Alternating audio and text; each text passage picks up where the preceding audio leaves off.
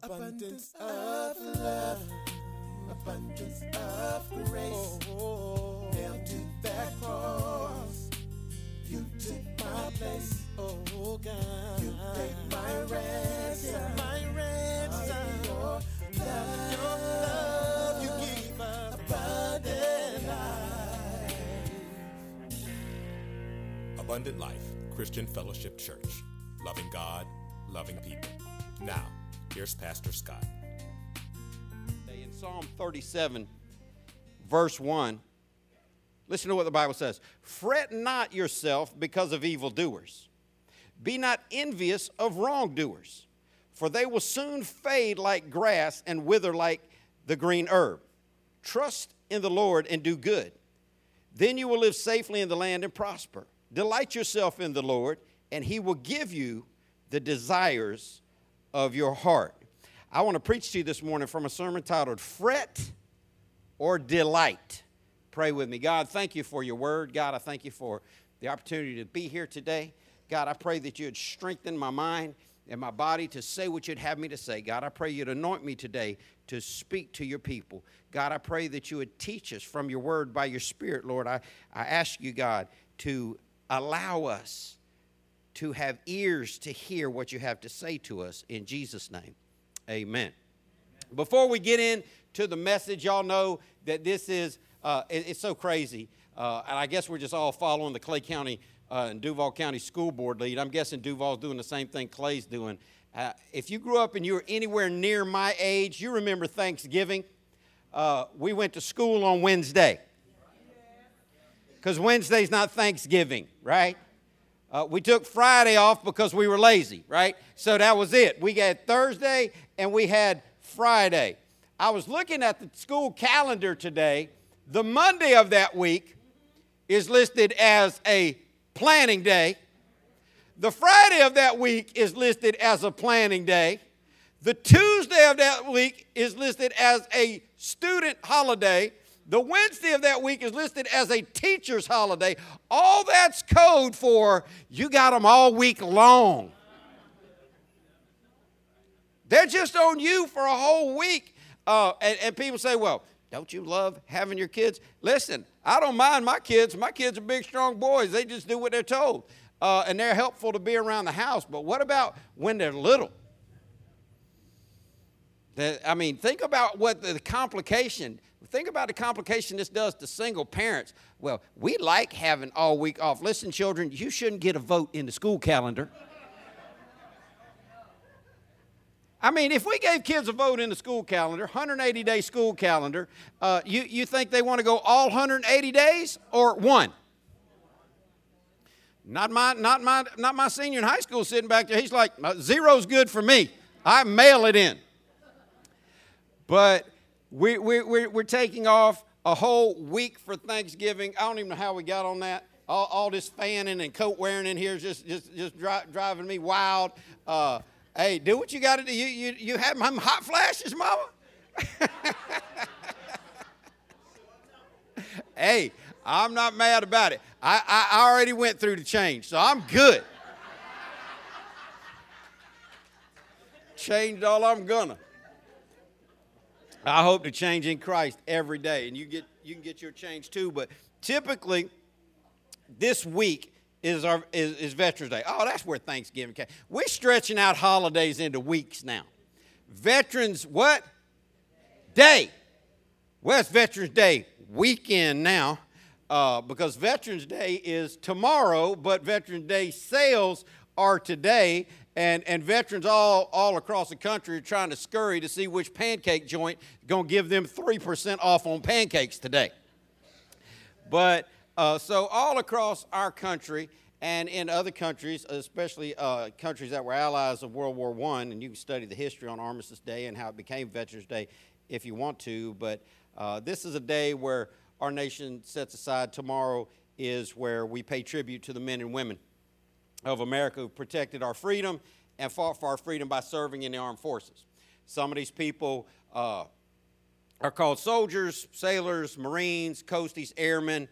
Having personally served in the Army, I kid around a lot, especially with the Navy guys, because Jacksonville's a Navy town, and I mess with them a lot about the Army being the biggest and the oldest and the best. But without a doubt, and if you know me at all, you know deep in my heart, I'm an extremely patriotic person, and I believe that all branches of our service and everybody who ever served in the United States military is a national hero to me, and should be viewed as heroes to this country. We live, amen. The saying remains true that all gave some and some gave all.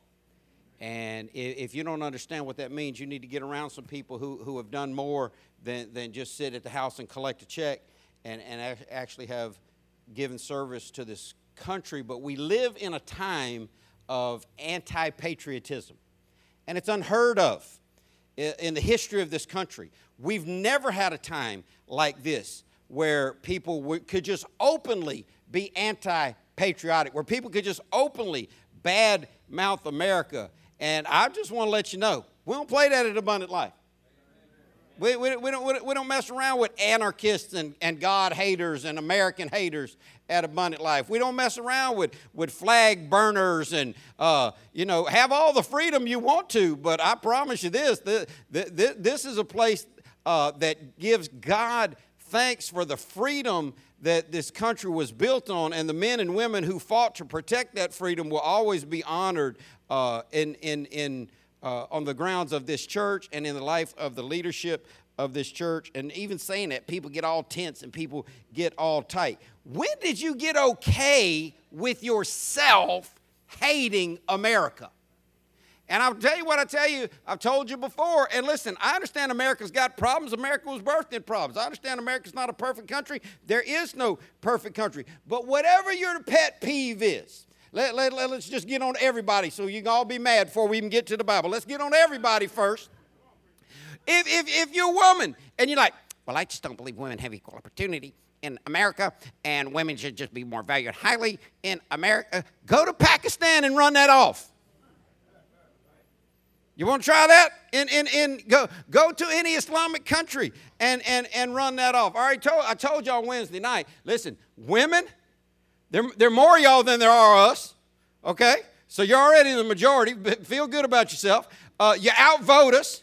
You graduate at a higher level than us, and there's more of y'all getting into medical school and graduating with doctorates of jurisprudence than there are men. So celebrate that and quit hating America. Let's just that didn't hit enough, y'all. So let me wind up again. Whatever your little group is, whatever your little gay people. I got no problem with gay people. I don't believe being gay is any more of a sin than overeating. Three skinny people said amen. Listen. And mad at all us fat folk too. How they going to preach to me with their belly hanging out? Gluttony is a sin. Listen. Well, I just believe that gay people aren't fairly treated. There's no country in the world that treat gay people better than America. You don't believe me? Go to Iran. They hang them publicly. Well, I just think America, yes, America could do better. But let me tell you what never made anything better. A bunch of whiners and complainers talking about how horrible something is when they haven't done anything to fix the problem. Well, now that everybody's mad at me, we're going to do what we always do, because even in the midst of anti-patriotism, I still thank God for America. Even in the midst of problems in our country, I still thank God in America. I love America. I'm glad that I was able to serve in the United States Army. And we're going to do what we do every year this time. And I know some of you don't want to, and I know some of you don't. You didn't go into service to be thanked. You didn't go into military so people could recognize you. Different people do it for different reasons. I watched the list of reasons why. Some of them are good and some of them aren't so good. But the Bible says that you ought to give honor to those whom honor is due. And I don't want you to deprive us of following God's word today. So at this time, I would like all the men and women who are serving or have served in the United States military to stand with me so we can recognize you as one of those American heroes. Somebody, let's get all veterans and active duty personnel standing on every side, amen, from front to back. Now, I want y'all to keep standing with me because here's the reality. We all know people who have served in theater or are still serving in theater. We know people who are still in harm's way around this country. And the big heart's cry for me, and if you've been around, you've heard it for a while, I want these men and women to come back home. And their families want them to come back home. And they want to come back home. So while these men and women stand with me, I want us all to pray together for our men and women serving around the world. God, I thank you for each person in this room, veterans, non-veterans, military, non-military. God, we thank you for the freedom that we have in this country to worship you. God, we pray now for our military serving around the world, God, in harm's way, Lord. I pray that you would protect them, keep them safe, and bring them home. Father, I pray that you would let us love you. You've told us in your word to fear you, to love you, to honor the King. God, I pray that you would let us be thankful for the right things. In Jesus' name, amen. I thank each one of you. You can be seated. God bless you. We're going to get into this word right now. I want you to look back in Psalm 37:1. I'm going to read the opening verse again. We're only looking at 4 verses this morning. God's word tells us, "Fret not yourself because of evildoers. Be not envious of wrongdoers." We're going to talk about these two words that I gave you in the title of the message, fret or delight. There's a contrast between these two words, and we want to look at these two words and draw some understanding from them. The Bible says, with all you're getting, get understanding. I want you to understand some things today that will help us move forward in our walk with Christ. Where it says fret not yourself because of evildoers, this word fret in this context basically means to be angry with. And the contrasting word delight basically means to be happy with. So we're going to look at things that are cause people to be angry, and we're going to look at some things that cause people to be happy. But I'm going to get to the punchline right out of the bat this morning and let you see. It says, fret not yourself. Say yourself. There is a personal responsibility required in the life of every person who claims to follow God to do some stuff for yourself.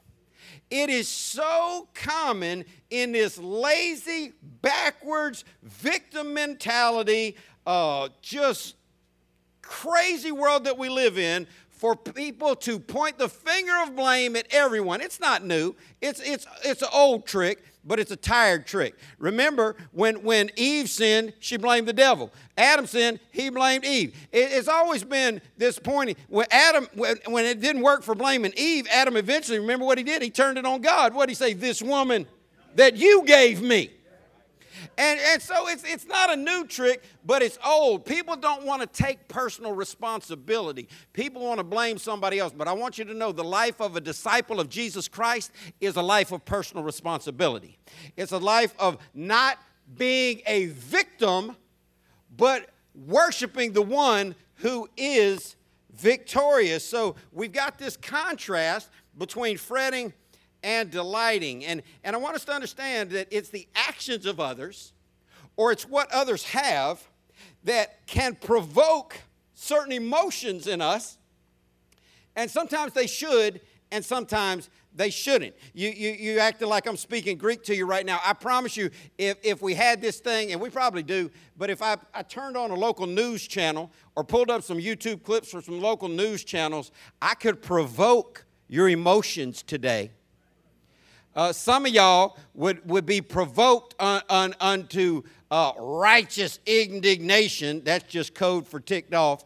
So some of y'all would be happy if I showed you some news clips from CNN. Some of you would be happy if I showed you some news clips from Fox News, when they're all designed to provoke emotion. And here's what news people know.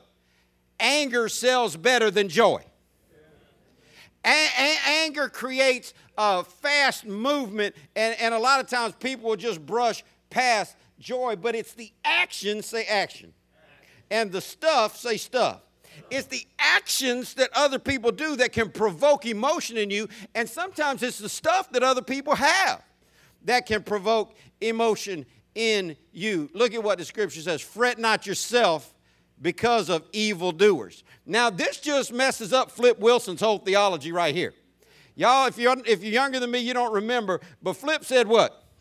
The devil made me do it. No, see, Flip can say, well, I'm mad, I'm doing something because somebody else is involved. God says, don't let yourself get upset because of what evildoers do. Now, I told you a basic definition for fret, but if you actually look up the Hebrew word, the Old Testament was primarily written in Hebrew. If you look up the Hebrew word used for the word fret in this verse, you'll find out that it literally means to cause to be hot, to burn, or to glow.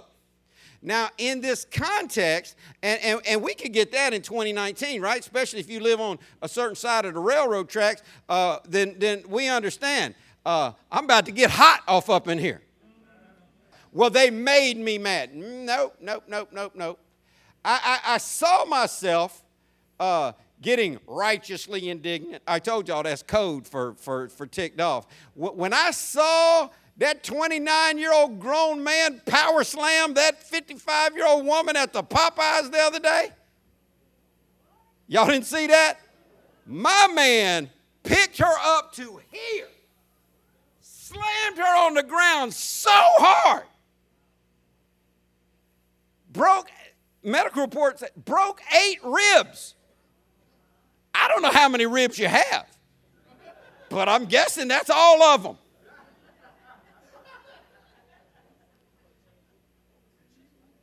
Huh? You ain't tried the Popeyes chicken sandwich? I have not. It's back, though. Yeah, nobody had to tell. I didn't know it was back. I didn't read that it was back. But I drive past Popeyes on Argyle. And once I see the line wrapped around the building 3 times, chicken sandwiches back. Now somebody went in there and showed them receipt that they got overcharged. Then it came to a cussing match. And then somebody said, she said the N-word, which the tape doesn't replay. But that in somebody's mind decided, well, if you're going to say that word, I can pick you up and slam you down and break all your ribs. I'd like to see them try that with 50 Cent. Different story for a different time. But the mindset was, they did something to me, so now I got to respond. For whatever reason, listen, this is why I go to Chick-fil-A. Chick-fil-A got the line wrapped around the building every day. And they come outside with their little tablets. Hello, sir. Thank you for coming to Chick-fil-A today. It'd be my pleasure to take your order. And you go inside Chick-fil-A and you tell them they charged you wrong. They liable to roll out red carpet and fan you, give you a lemonade and sit you down while they reimburse you. Hey, they wasn't giving that woman her money back at Popeyes. They were giving her a taste of that concrete. But not just there, could be anywhere. And listen, wild stuff happens at Chick-fil-A too. If you don't believe me, stick around Jacksonville long enough, you can find it. But literally, somebody allowed themselves to get hot because of the wrong in their mind or a perceived wrong of someone else. You say, well, that's egregious. That's despicable. Oh, that's just horrifying that a grown man, a 29-year-old grown man, would just pick a woman up 7 feet in the air and smash her into the ground and crack all her. Yeah, it is. But what about what you do? What about what I do? What about when we allow other people to get us fired up and upset? What about when we yield control? Now, see, the Bible says the only thing that should control a child of God is the Spirit of God. When we allow the actions of other people to cause fretting, heat, upset, anger in our life, we're violating God's command. We're allowing someone else to take control of us. And the Bible says, don't get hot based on what other people do. See, this is a boo game of the devil. The devil's just trying to wind you up. This is why I look at all politicians, and this is why I look at all news channels as professional wrestlers. They all claim that we want this and they want that. We'd get this done. If they didn't get that done, we'd be for this. And here's the thing. Well, we're the party for education. Well, where's the party that comes out and says, now, we ain't down with no education, y'all. We're just trying to be ignorant. Well, we're the party for freedom. Where's the party for slavery? I mean, it's like there's no contrast. They all claim the same stuff, but here's the reality. It's like when my heart got broke as a kid at the Jacksonville Coliseum, because every Thursday night we'd go down there and watch the wrestlers, and then we'd run around after it was over and sit up on the wall, the big brick wall where the wrestlers parked, and one night, man, Black Jack Mulligan and Dusty Rhodes had gone in. They were the main event. They wrestled for almost an hour and had a big feud going on. We run around to the back, sit on top of the wall, and we saw Dusty Rhodes and Black Jack Mulligan get in the same white Chevy pickup truck and drive off laughing together. We followed them. to ABC Liquors on Florida Avenue. They bought one bottle of liquor. Now, they're supposed to hate each other. How are they going to drink out the same bottle of liquor? And I realized they don't hate each other. It's a scam. And as I've gotten older in life, 56 years of being on this planet has caused me to watch these politicians that act like they're opposed to each other, but they all live in the same gated communities. And they all send their children to the same schools. And they all drink overpriced liquor and smoke overpriced cigars. So if you're going to say, well, I'm just mad at this group for doing it. I'm mad at... Listen, getting offended at something that has nothing to do with you is a strategy of the devil to keep you locked down as a victim. Well, I can't support America because blah, blah, blah, blah, blah. Well, then how do you support yourself? I can't be a fan of religion because so much has gone wrong in the name of religion. Well, why even brush your teeth? I mean, so much has gone wrong in the name of you. Y'all not following me. It's a strategy of the devil to try to cause you to be upset, angry, hot, because of what evil people... Well, they're doing evil, Pastor. Yes, they are doing evil. You ought to thank God it didn't befall on you today. They are doing stuff. It doesn't stop there, though. I always tell you when you read the Bible, pay attention to the punctuation. It will help you to understand what God is saying. Take the Scripture in bite-sized pieces and try to understand it. That's not a period, that's a semicolon. But the next part of this sentence says, be not envious of wrongdoers. Now, why would God have to tell his children not to fret because of evildoers and not to be envious of wrongdoers? Why would God have to tell us that? Because he knows we do. He knows we do, and he's trying to help us, and we need to heed his help and listen to his command. Not only should we not allow ourselves to become heated because of what evildoers do, but we should not be envious of what people who do wrong do. God knows that we're prone to fret and we are prone to envy. Now, that word envious, it means jealousy, resentful, to the point where it causes animosity. Or an easier way to say that is grudge holding. Who do you hold a grudge against and why? Mm-hmm. Well, we could get into this long. We could go way past an hour and 12 with this right here. Who has done something wrong that has caused you to hold a grudge against them. I finally had to call out a local pastor friend of mine. I've known this guy for so long. He finally, we've supported his ministry. I just couldn't take any more his posts. He went on a thing where almost every day he put up some anti-police thing on his social media. And he finally put up a split-screen meme where he had police standing there in uniform and a bunch of gangbangers all thugged out flashing gang signs, and underneath it said, "I don't know which one of these I'm scared of the most."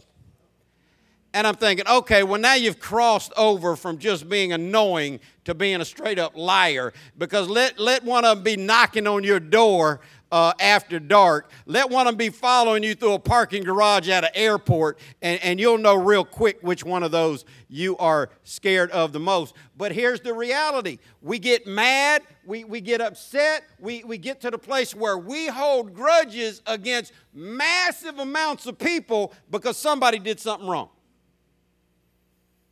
See, when it gets quiet, Deacon West, that's when you know everybody's getting smacked around with the Bible. When it gets real quiet, you know, people are thinking, that's me. What group of people are you holding a grudge about because somebody did something wrong? Well, we don't have time to get into it. I mean, I do, but you don't. Y'all got important lives and places to go. I could be here forever.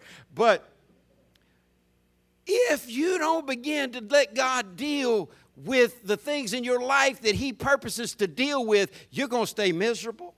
You're going to stay ungodly, and hell may end up your portion. God said, don't fret yourself because of evildoers, and don't be envious of wrongdoers. Jealous, resentful because of what they have, holding a grudge because of what they've done. Let me ask you this. Why do you care what they have? Well, I just don't believe some people ought to be rich and some people ought to be poor. I just think that Facebook kid's got too much money. Well, he does have a lot of money. But everybody's rich to somebody and everybody's poor to somebody. If he's in the same room with that Bezos dude from Amazon, he's just broke. That dude from Amazon could pull pocket change out and buy Facebook, Instagram, and Twitter. Well, nobody wants to buy Twitter. They've been for sale since 2016. But people really get upset. Well, I just don't believe so-and-so should have all that. You know, there's somebody in India thinking you shouldn't have everything you have. Thinking that you're... Listen, stop being jealous. What difference does it make if somebody else has a mansion and you're living in an efficiency apartment? Listen, be efficient in your apartment. And I'm going to keep telling y'all until the Lord takes me out of here. If you live in a single-wide trailer, don't be jealous of somebody living in a double-wide trailer. Take good care of your single-wide trailer. Let God raise you up. If you're living in a starter home, don't be jealous of somebody who's living in an executive home. If you won't keep your starter home clean, why in the world would God want to bless you with an executive home to begin with? Well, I just don't think it's right that some people have so much while others have. So all that whining and all that complaining won't put any money in your bank account. That's why I'm not spending $29 to send my spit into the internet. Couple reasons why. Number one, I value my spit higher than $29. And I don't care if it's a fake report or if it's a real report. If they tell me, Scott Becker, we've done your ancestry 23andMe. Well, if it's 23andMe, why don't you charge $23? Different story for a different crowd.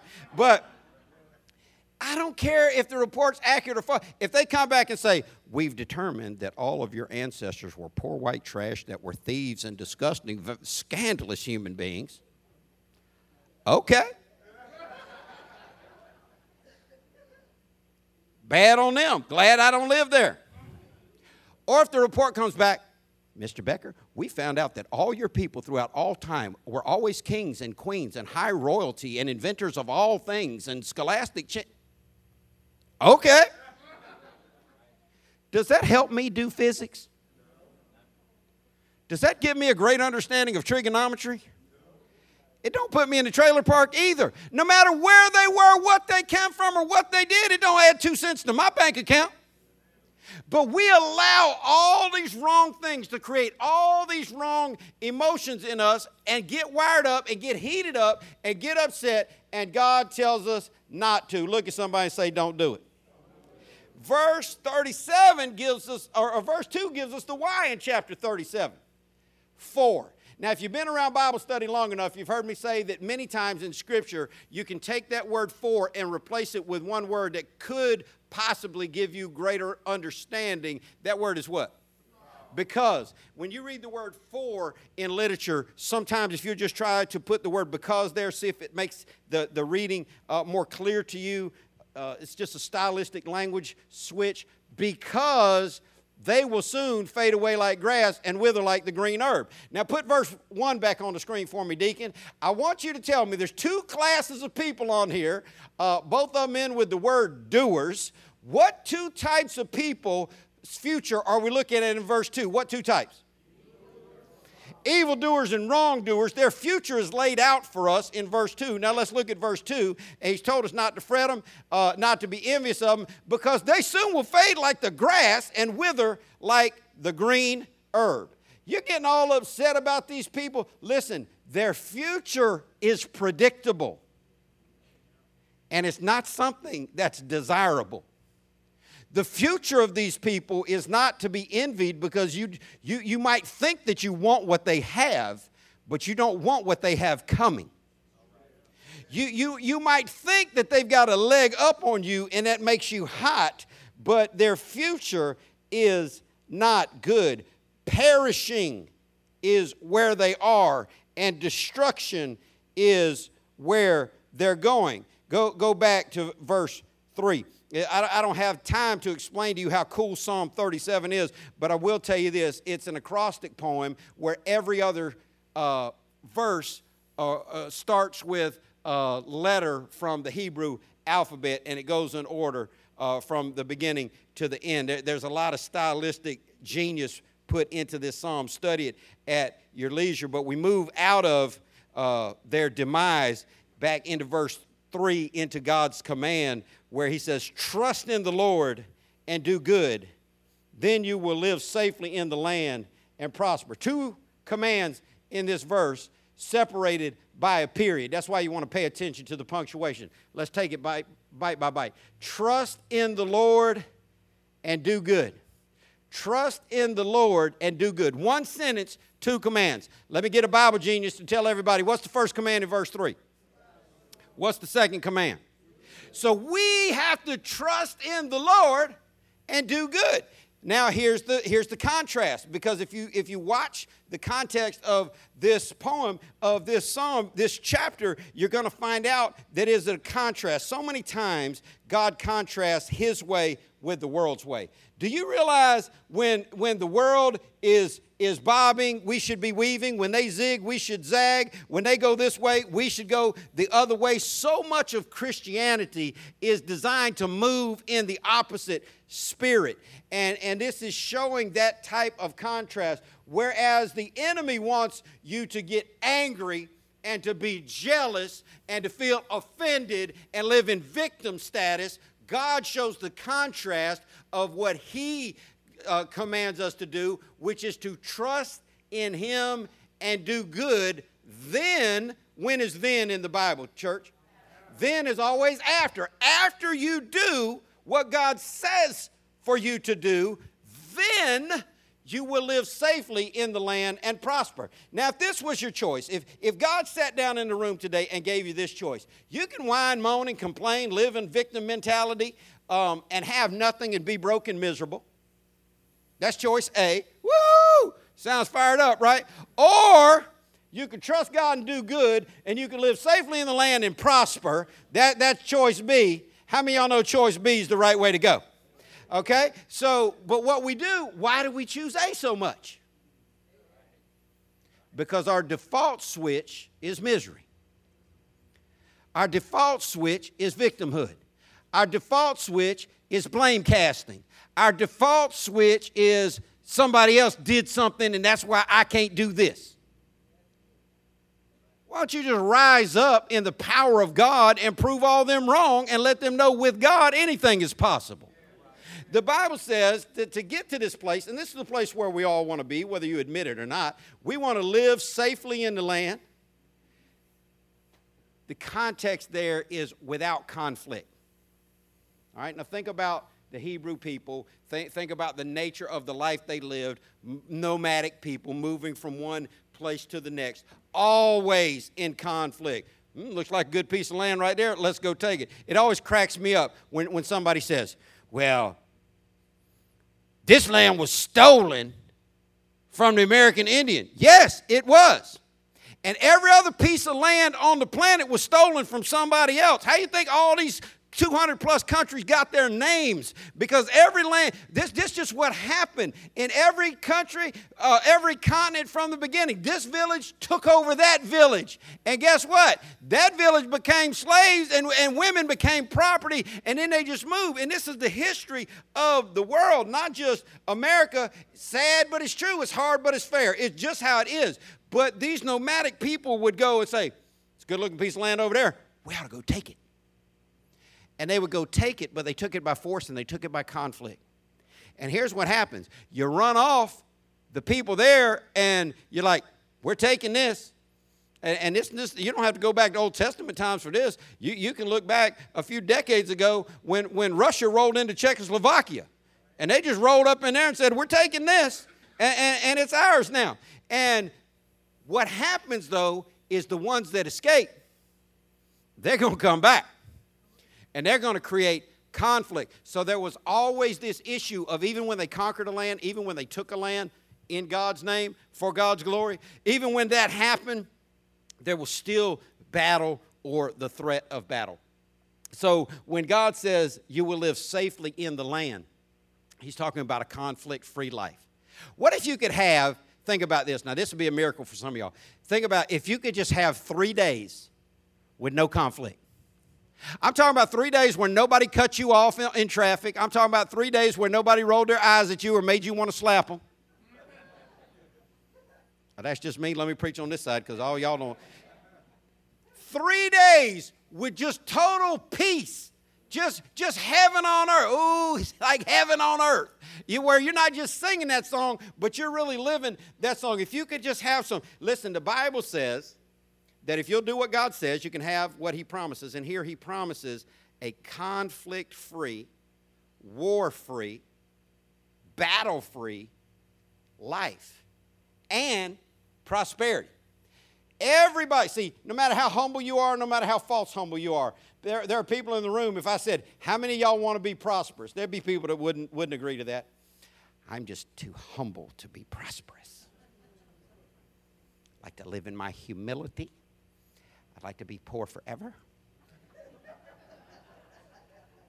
I enjoy hiding my car in the garage from the repo man.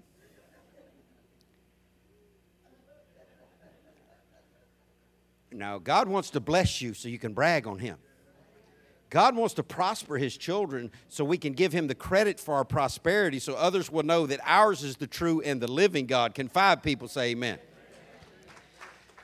To get to this place of not warring in your life, of not having this constant emotional, because we're looking at this emotional damage, this emotional barrage, this heated up anger thing going on, to get to that place of safety, emotional stability, and prosperity, you got to do these two things. Trust in the Lord and do good.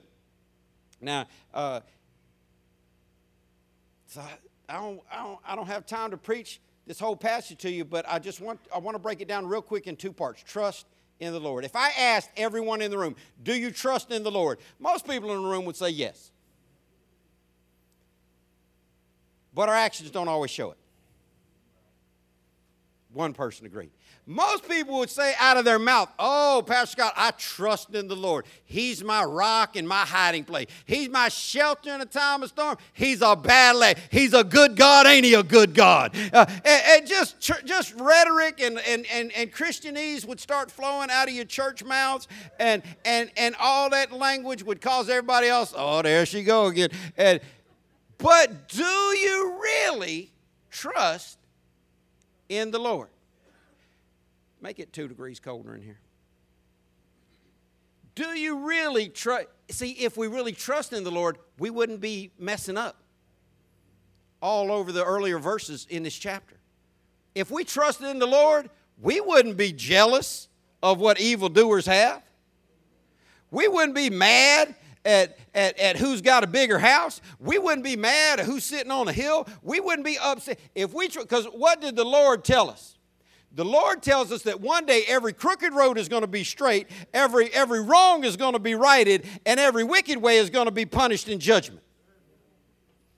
You wouldn't want nothing that evil person has when you saw what was attached to it. If you trust in the Lord and in what He says, you're going to realize, no, sir, I wouldn't trade places with them for all the money in China.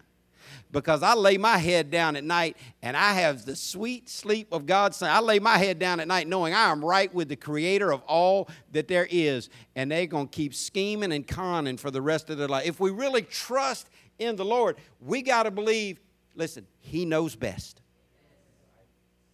He knows best.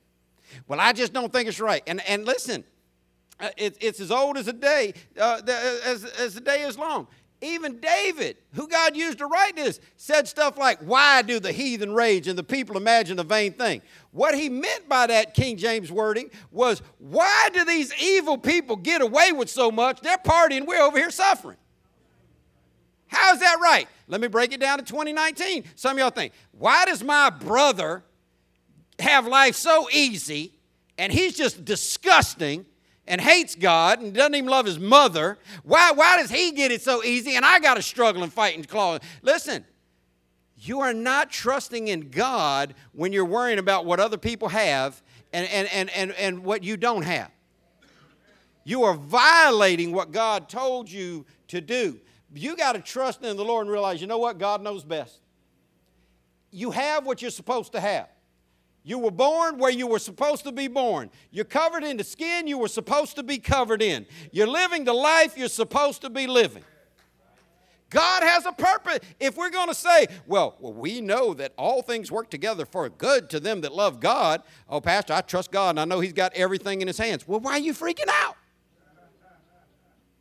I had to tell people this for 8 years and I lost friends over this, which, you know, whatever.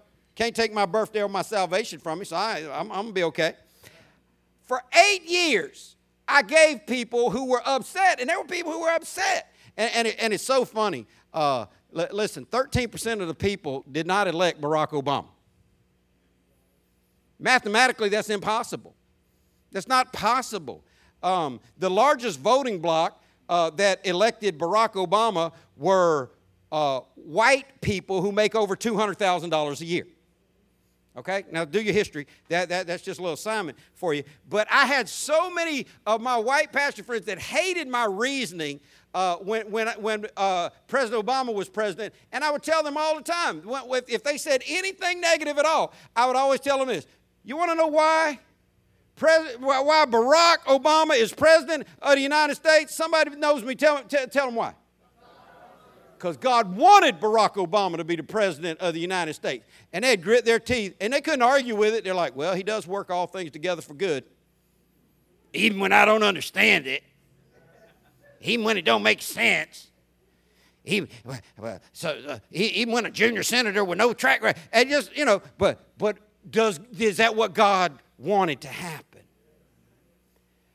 Well, now, man, I don't even really put this on people too much. Because, you know, they want to shoot and stab. 8 years of me telling people that. I've only had 3 years to tell people this one. Why is Donald J. Trump the president of the United States? Now, 13 of y'all in y'all's heart, but whatever, but I don't. You've revealed your evil. You've revealed your victimhood. You've revealed that you don't really trust in the Lord by saying that.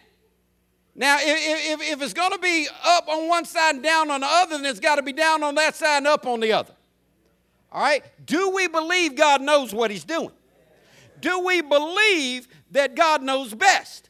Do we believe that he works all things according to the counsel of his own will? Do we believe that he has a purpose for what he does? Well, we got to trust in him. Trust leaves out all that complaining. See, we understand it. Let me tell you when parents understand that the most. When kids start whining on trips. Get these children in the back seat of a car that they don't pay for. They don't pay the note on the car. They don't pay the insurance on the car. They don't put tires on the car. They don't put brakes on the car. They didn't buy transmission fluid for the car. They didn't put any oil in the car. They don't buy gas on the car. They don't pay for the sunglasses you got to wear to drive straight into the sun while they sit there and say, when are we going to get there? Are we ever going to get there? This trip is so long. Well, how about I just throw you out doing 70 and just watch you bounce on the road? Then your trip will be short. Complaining a trip they say they want to go on, we're taking them somewhere they say they want to be to give them something they say they want to have. Are we almost there yet? Shut up! Now! See, we understand all that whining does not ingratiate them to us.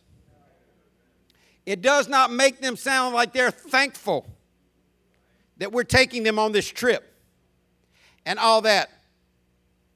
I'm not sure this is the way we went last time. You are 7 years old. You don't even know the way we went last time. Sit back, trust and obey, for there's no other way to get to Disney World today without my foot off up in your...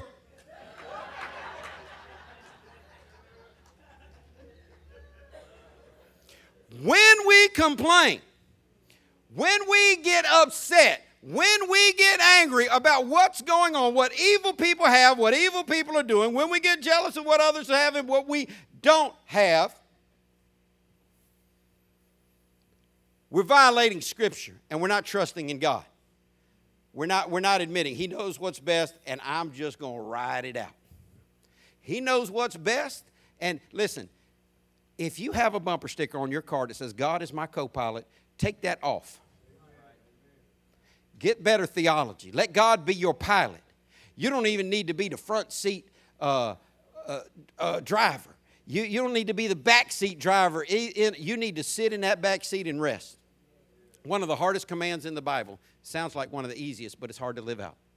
Over and over and over and over again, God said, rest in me. Be still. It takes no effort to be still at all. You think that, right? Until we had a contest, let's see who can be still the longest. And half the people be like, I move now because I ain't in this. Trusting in God means that you got to believe that He knows what He's doing, even when it doesn't make any sense to you.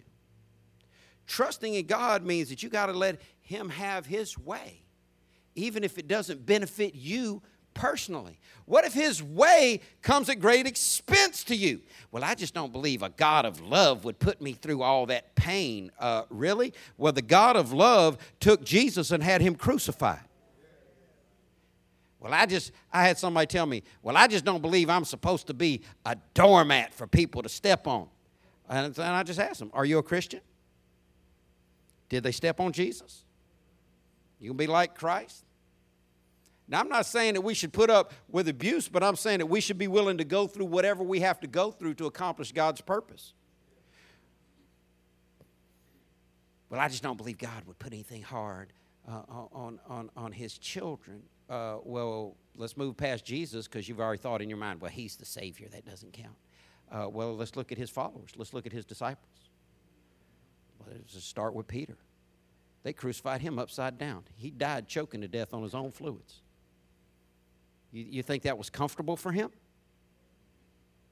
No, but was it God's plan for him? It absolutely was, so much so that Jesus told him. See, when Peter was all jealous of John, because John was the disciple Jesus loved, John was Jesus' ace, John was always right next to Jesus, closest man in the world to Jesus. When Peter was upset about that, and he's like, well, what you going to do with this one? Because that's your favorite over there. And what did Jesus say? Don't worry about what I'm going to do with that one. Let me tell you what I'm going to do with you. One day, people are going to carry you to a place you don't want to go and put you through a fate you don't want to endure.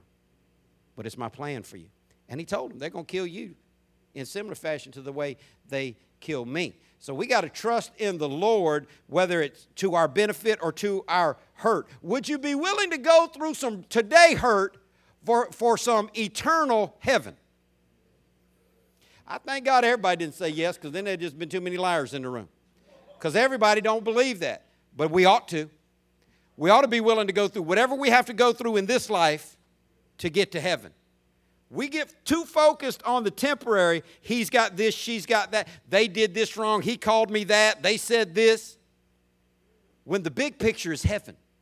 And are you going there? And what are you willing to endure to get there? So the Bible tells us to trust in the Lord and to do good. I haven't met them yet. I've met a lot of crazy parents in my life. I haven't met the parent that on the heel of their child complaining and whining and moaning about everybody says, I'm so proud of little Johnny. He complains with such good diction. He enunciates so well when he's moaning and griping. No, that's not doing good.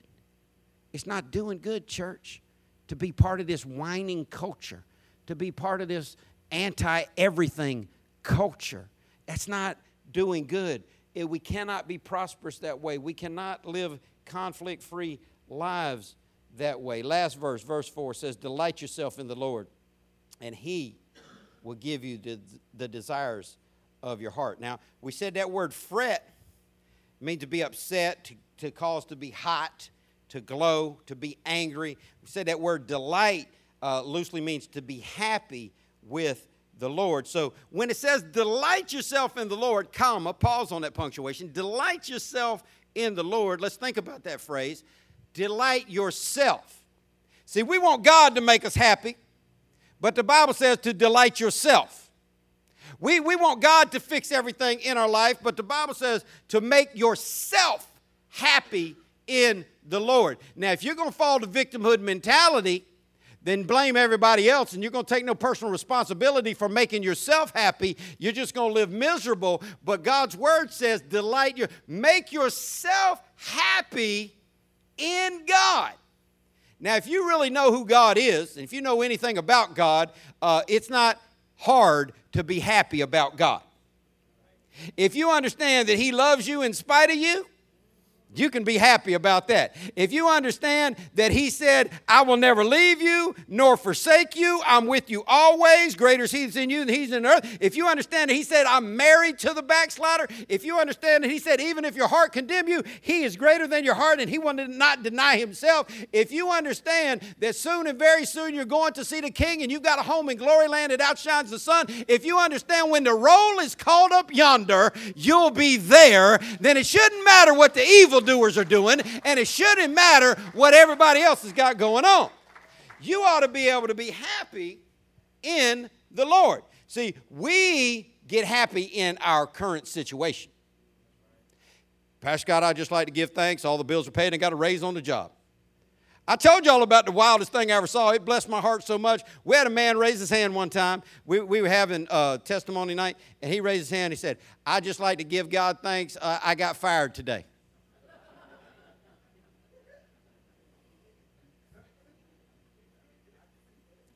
I said, and? He said, that's it. I'm just thankful. And I thought, now see, we've entered into real Christianity at this point. This one brother out here saved. We got true Christianity at this point because the Bible says to give thanks in everything. So the Scripture tells us to make yourself happy in the Lord. This means on good days, bad days, happy days, and sad days, you ought to be thankful and rejoicing in Christ. It's easy for us to rejoice in good things, but can you rejoice in the good one? It's easy for us to be glad when everything's going our way, but do you realize that even if it's not going your way, that God still has a plan? You ought to be able to rejoice in that. Now, I'm going to give you one piece of background, and I'm going to get out of here. I told you delight loosely means to be happy with, but if you study this Hebrew word for delight used in verse 4, you'll find out that the word is used in a feminine sense, and it doesn't just mean to be happy, but to be happy in a delicate, sweet, soft, loving way. To be happy in a delicate, sweet, soft, loving way. How hard are you? I ain't no softy. Yeah, all that woofing just told on yourself, didn't it, Jimmy? God wants to soften you up. If you're going to walk around hard as nails, if you're going to walk around mean and mad, if you're going to walk around victim mentality, if you're going to walk around jealous, envious, if you're going to walk around bitter, negative, if you're going to walk around upset, you're just going to make yourself harder and harder and harder and harder. And you're going to read offense into everything. What? I think he looked at me. Did you see that? He did what? He looked at you. Okay, I saw on a sportscast a brawl that almost took place on, of all places, a female tennis match. Two little girls, 20-something years old, young petite girls playing tennis. One girl wins, the other girl loses. Anybody know what they do after a tennis match? Shake hands. So they walk up to the mat. They shake hands. They walk off. This girl goes, what? This other girl, oh, no, you didn't. Squeeze my hand again. Squeeze my hand again.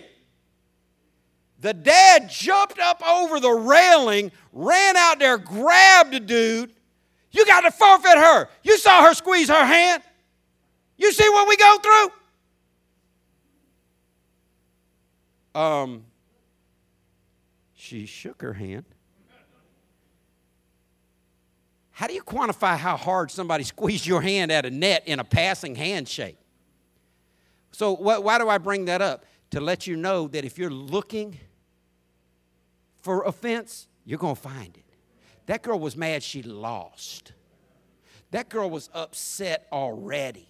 That dad that came over that rail had a lifetime of upset in him. Because even after he lost his footing and landed face first, which was funny unto itself, he still got up and put his hands on people and caused a scene. Because what? And kept screaming. And it was, I had to look up, is it a law that says you can't close your hand on the opponent's hand in tennis?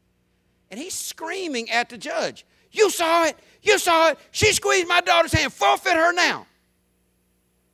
I'm thinking, how do you know? But the reality is this. If you are so wounded that you see offense in everything, you're going to see offense in anything.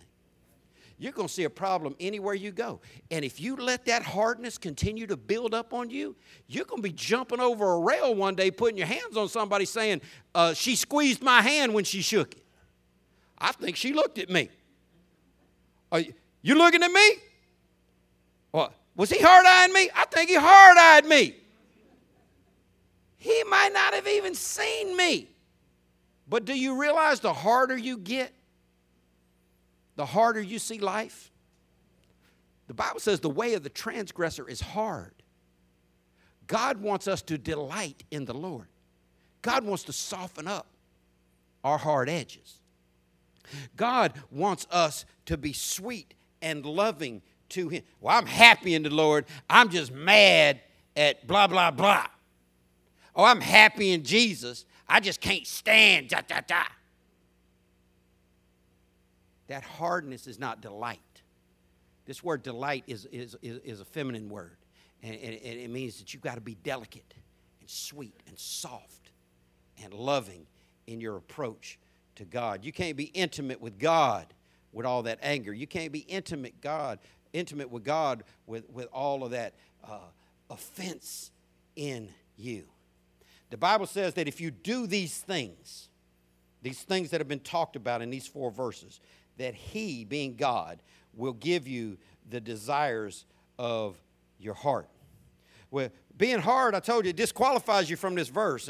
But if you realize how good God is, not only will you soften up on others, but you'll soften up on yourself. If you realize how much God has forgiven you of, not only will you begin to love yourself more, but you'll realize if God can forgive me for what I put His Son through, I can forgive anybody for what they've done to me. This hanging on to grudges, it's not delicate. It's not delighting in the Lord. It disqualifies you from the promise of this verse. The promise is that He'll give you the desires of your heart. Now, I've preached on this verse a lot in life. It doesn't mean because you've been lusting after a red Ferrari for the last 3 years that He's going to give you a red Ferrari. Well, I really want one. That's the desire of my heart. Yeah, well, He wants to give you the desire, not give you what you lust for. Okay? Let's see how it works. He takes a desire. See, God wants to give you the desires of your heart. Not what you want, but what He wants you to want. Not what you want to have, but what He wants you to have. Now, think about how cool this will be, and I'm done. If instead of wanting all the wrong stuff, what if you woke up tomorrow and all you wanted in life was the things that God wanted you to want? Be less conflict. What if you really wanted what God desired for you to want? Well, there's a way to get it. God's not saying He's going to give you that thing that you've been longing for. He's going to give you the longing for that thing He wants you to long for. God has desires. This is what Jesus meant when He said, "Your will be done on earth as it is in heaven." God, let it be done in my life the way you say it should be done in heaven. Let it be done right here in this life the way you say it should be done in heaven. You ought to allow God to take the desires He has for you and put them in your heart, because that's going to soften you up. You're going to have less conflict. You're going to dwell safely in the land. You're going to find prosperity. Without anger, without envy, without jealousy. When He gives you the desires of your heart, you're going to want the right things. It's going to take your Christianity to a different level, because here's the life of most Christians: warring between what they really want and what their mind tells them they should want. We can't be that honest. Warring between what they really, really want to do and what they heard the Bible say what God tells them they should want to do. But I want you to know there's a way for all of us to want what God wants us to want. And that way is for Him to put those desires in our heart. Two things. Jesus said were important. When He was asked, what's the most important commandment? He said, I'll give you two. First one was the what? Love God. Second one was what? Love your neighbor. Love God, love people. It'd be easy to love God if you let God give you a desire to love Him. And it'd be a whole lot easier to love everybody if you let God give you a desire to love everybody. But before we can get to that place, the five things we've seen in these verses we've got to do. Put them on the screen for me. Don't fret. Stop getting hot. Stop getting upset about what evil people have done, are doing, or are going to do. Number two, don't be envious. What they have is passing, and it's not desirable in the long run because it ends bad for them. Number three, trust in the Lord. You got to trust in God. If you trust and know that God knows what He's doing, everything else is going to work out. Number four, do good. Do good. With all that you have, do good. In every way you can, do good. In every opportunity, do good. Wherever you find yourself, no matter how difficult the situation is, do good. Number five, delight yourself in the Lord.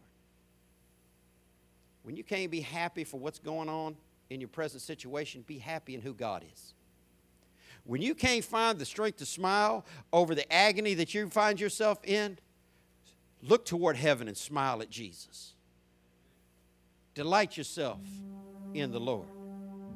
He's a good God. His mercy endures forever.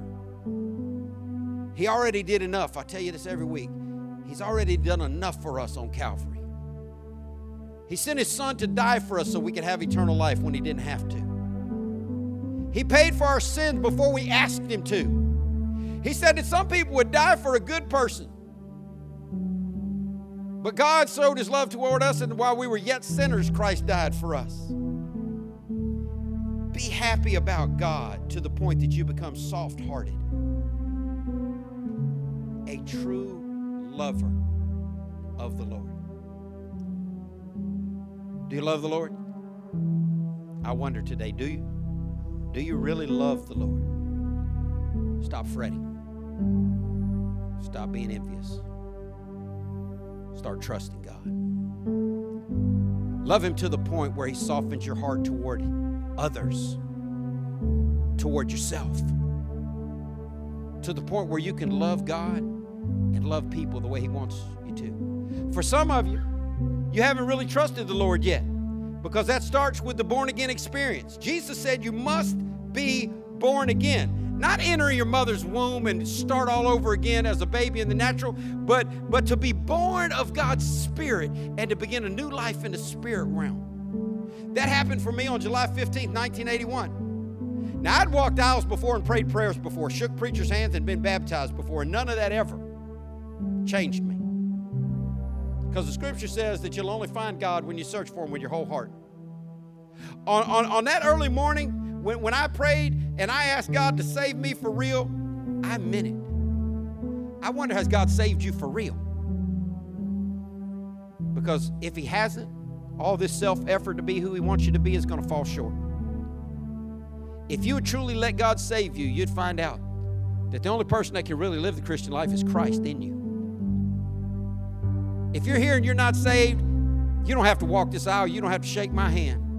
The Bible says if you'll confess with your mouth the Lord Jesus and believe in your heart that God raised him from the dead, you will be saved. The Scripture says if you'll call on his name, he'll save you. All you need to do today, if you're not sure about your salvation, you just need to ask God to save you for real, and you need to mean it. And if you do, he'll know it. And he'll put his Spirit in you. And if you let him, he'll start softening you up. And he will teach you how to love him. How to love people. Pray with me. God, thank you for your word. Thank you, God, for salvation, healing, deliverance. God, I thank you for this passage of Scripture that teaches us so much. Lord, I pray that you would give us wisdom, knowledge, and understanding. Help us to apply these truths, God, so that we can be all and do all that you called us to be and do. Lord, I pray for every unsaved person in the room today that they would truly be born again today. For your children in the room, God, I pray that you would soften our hearts. Take fret from us. Take envy from us. Take fear and give us trust in you. Our confession is that you're right, that you're perfect, your ways are just, your word is true. Help us, Lord, to trust you in all that we have. In Jesus' name, amen.